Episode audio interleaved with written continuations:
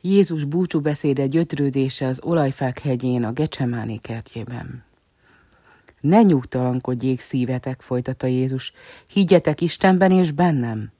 Atyám házában sok a lakóhely, ha nem volna, megmondtam volna nektek. Most pedig elmegyek, hogy előkészítsem a helyet nektek. És miután ezt megtettem, ismét eljövök, és magamhoz veszlek benneteket, hogy ahol én vagyok, ott legyetek ti is. Az pedig, hogy hová megyek, már tudjátok, és az odavezető utat ismeritek. Uram, nem tudjuk, hová mégy, honnan ismerhetnénk hát azt odavezető utat, kérdezte Tamás, akit Ikernek mondtak. Én vagyok az út, az igazság és az élet. Senki nem mehet az atyához, ha csak általam nem.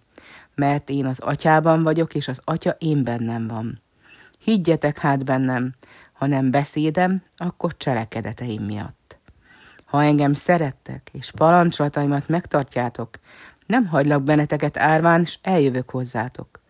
Most azonban jobb nektek, hogy én elmenjek, mert ha nem megyek el, nem jön el hozzátok a vigasztaló. Én azonban elmegyek, és elküldöm hozzátok.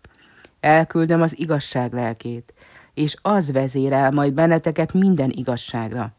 Mert nem magától szól majd bennetek a lélek, hanem azt jelenti meg nektek, amit az atyától hall, és amit tőlem tud meg. Íme eljött az én órám, és azért beszéltem el mindezt nektek, hogy békességetek legyen, és meg ne botránkozzatok bennem. Mert nyomorúságotok lesz a világon, kirekesztenek benneteket az emberek a gyülekezetéből, sőt lesz olyan idő, hogy az, aki öldököl benneteket, azt hiszi majd, hogy Isten akaratából cselekszi, de bízzatok, mert én legyőztem a világot. Jézus ezután kiment tanítványaival a Kidron patakján túl, fel az olajfák hegyére, a Gecsemáné kertjébe, és így szólt az apostolokhoz. Üljetek le itt, amíg elmegyek, és amott imádkozom.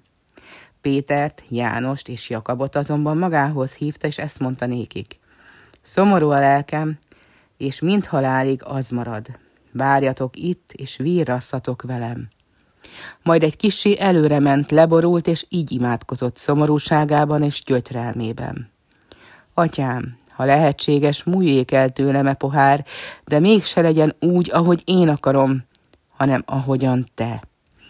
Jézus akkor visszament a tanítványokhoz, de álomban találta őket. Egy óráig sem bírtatok virasztani velem? kérdezte Pétertől.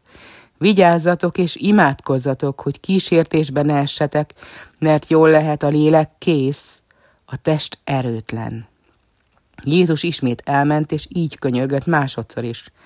Atyám, ha el nem múlhat tőlem ez a keserű pohár, hanem ki kell innom, legyen meg a te akaratod. Ekkor megint visszament a tanítványokhoz, de azok most is aludtak. Ezután Jézus újra immáron harmadszor is így könyörgött. Atyám, ha lehetséges, múljék el tőlem ez a keserű pohár. Atyám, legyen meg mégis a te akaratod. Ismét oda ment Jézus a tanítványokhoz, de azok most is aludtak. Aludjatok csak, mondta nekik, és nyugodjatok. Közeleg az óra, amikor az emberfia bűnösök kezére kerül. Keljetek fel, menjünk. Közeledik, aki engem elárul.